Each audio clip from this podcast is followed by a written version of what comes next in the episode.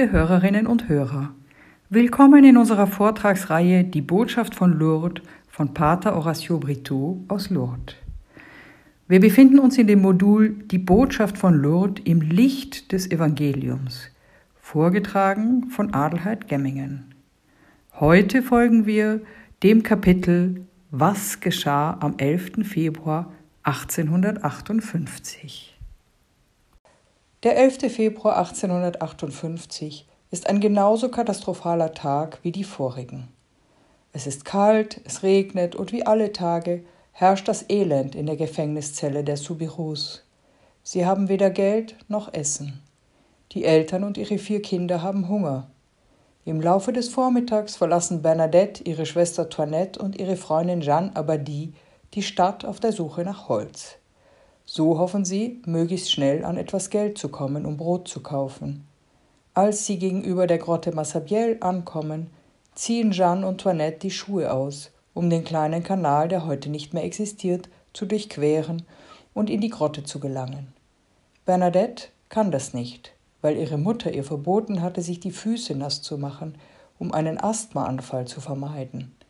Sie warf einige Steine ins Wasser, um sich einen kleinen Weg zu bahnen, doch nachdem ihr der Weg nicht gelingen will, entschließt sie sich doch die Schuhe auszuziehen und den Bach zu durchqueren hören wir jetzt Bernadette zu, die uns von ihren Erfahrungen erzählt. Ich begann mir die Schuhe auszuziehen. Ich hörte ein Geräusch wie von einem Windhauch. Ich drehte also meinen Kopf zur Wiese hin, sah aber, dass die Bäume sich nicht bewegten. Also zog ich mir weiter die Schuhe aus.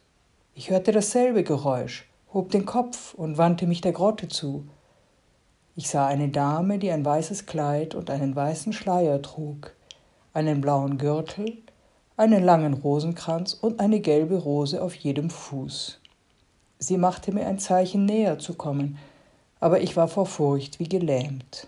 Ich glaubte mich zu täuschen, rieb mir die Augen, schaute noch einmal hin und sah immer noch die Dame.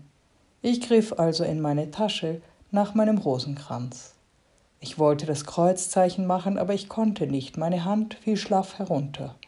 Ich wurde von Schrecken ergriffen. Dann nahm die Dame ihren Rosenkranz, den sie in ihren Händen hielt, machte das Kreuzzeichen, und die Furcht wich von mir. Ich nahm erneut meinen Rosenkranz. Jetzt konnte ich das Kreuzzeichen machen. Ich versuchte es gleich noch ein zweites Mal, und wieder konnte ich es. Sobald ich das Kreuzzeichen gemacht hatte, verschwand die große Furcht, die ich zuvor empfunden hatte, und von diesem Moment an war ich vollkommen ruhig. Ich ging auf die Knie und betete in Gegenwart dieser schönen Dame den Rosenkranz. Nach dem Gebet gab sie mir ein Zeichen, näher zu kommen, aber ich wagte es nicht. Also verschwand sie. Ich machte mich sofort daran, den Bach zu überqueren, um zu meinen Begleiterinnen zu gelangen. Was bedeutet das für uns? Zuallererst erzählt uns Bernadette, ich hörte ein Geräusch wie von einem Windhauch. In der Heiligen Schrift ist der Wind ein Zeichen für die Gegenwart des Geistes Gottes.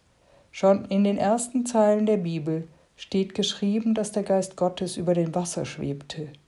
Der Heilige Geist ist derjenige, der die Distanz zwischen Gott und uns Menschen überwindet.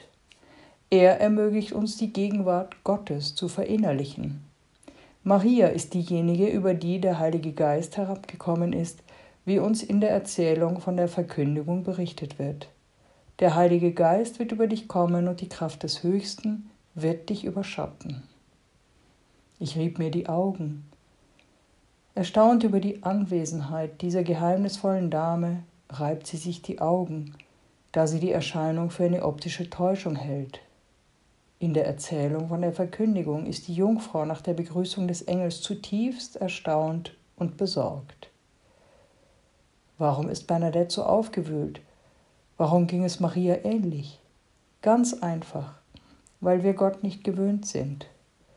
Gott ist für uns der ganz andere und wir sind ganz anders. Nur in Christus, dem menschgewordenen Gottes Sohn, erkennen wir die Nähe Gottes in unserem Leben. Der Bericht von der Menschwerdung, wie auch der Bericht von der ersten Erscheinung, erzählen uns beide vom Einbruch Gottes in ein menschliches Leben. Bernadette erzählt weiter. Ich wurde von Furcht ergriffen. Erschrocken ergreift Bernadette ihren Rosenkranz und will das Kreuzzeichen machen, aber ihre Hand fällt schlaff herunter. Dann nahm die Dame ihren Rosenkranz, den sie in den Händen hielt, machte das Kreuzzeichen und die Furcht wich von mir. Warum will Bernadette dieses erste Kreuzzeichen machen? Ganz einfach, um sich zu schützen. Und auf einmal macht die Dame, die sich nicht zu schützen braucht, das Kreuzzeichen. Warum? Sie zeigt uns damit, dass sie die Unbefleckte ist, die Frucht des Kreuzes ihres Sohnes. Die Kirche sagt und lehrt uns in ihrem Dogma von 1854, dass Maria dank des Werkes ihres Sohnes die Unbefleckte ist. Schon die ersten Worte des Berichts über die erste Erscheinung bringt uns dazu, zwei Personen zu betrachten. Bernadette in ihrem ganzen Elend, die unsere verletzte Menschheit repräsentiert, und Maria, die keine Göttin ist, sondern vielmehr in der Vertiefung des Felsens die von Gott geformte Menschheit darstellt. In dieser ersten Begegnung stellt Maria als erstes Zeichen das Kreuz zwischen sich und Bernadette. Damit zeigt sie in einer sehr pädagogischen Art, dass der Übergang von einer verwundeten Menschheit zu einer von Gott geformten Menschheit nur über das Geheimnis des Kreuzes gelingt. Von jetzt an führt Maria Bernadette in den Kern des Evangeliums ein, der Ankündigung des Todes und der Auferstehung Christi, jede, jenes österliche Geheimnis.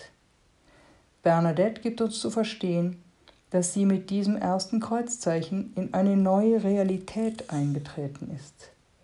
Sobald ich das Kreuzzeichen gemacht hatte, verschwand die große Furcht, die ich zuvor empfunden hatte, und von diesem Moment an war ich vollkommen ruhig. Das Kreuzzeichen, das Bernadette in der Grotte vorgemacht bekommt, ist für sie nur die Vorbereitung auf eine Wallfahrt, zu der die Dame sie über 18 Erscheinungen einlädt. Diese Wallfahrt ist ihre Bekehrung. Im Namen des Vaters und des Sohnes und des Heiligen Geistes. Amen.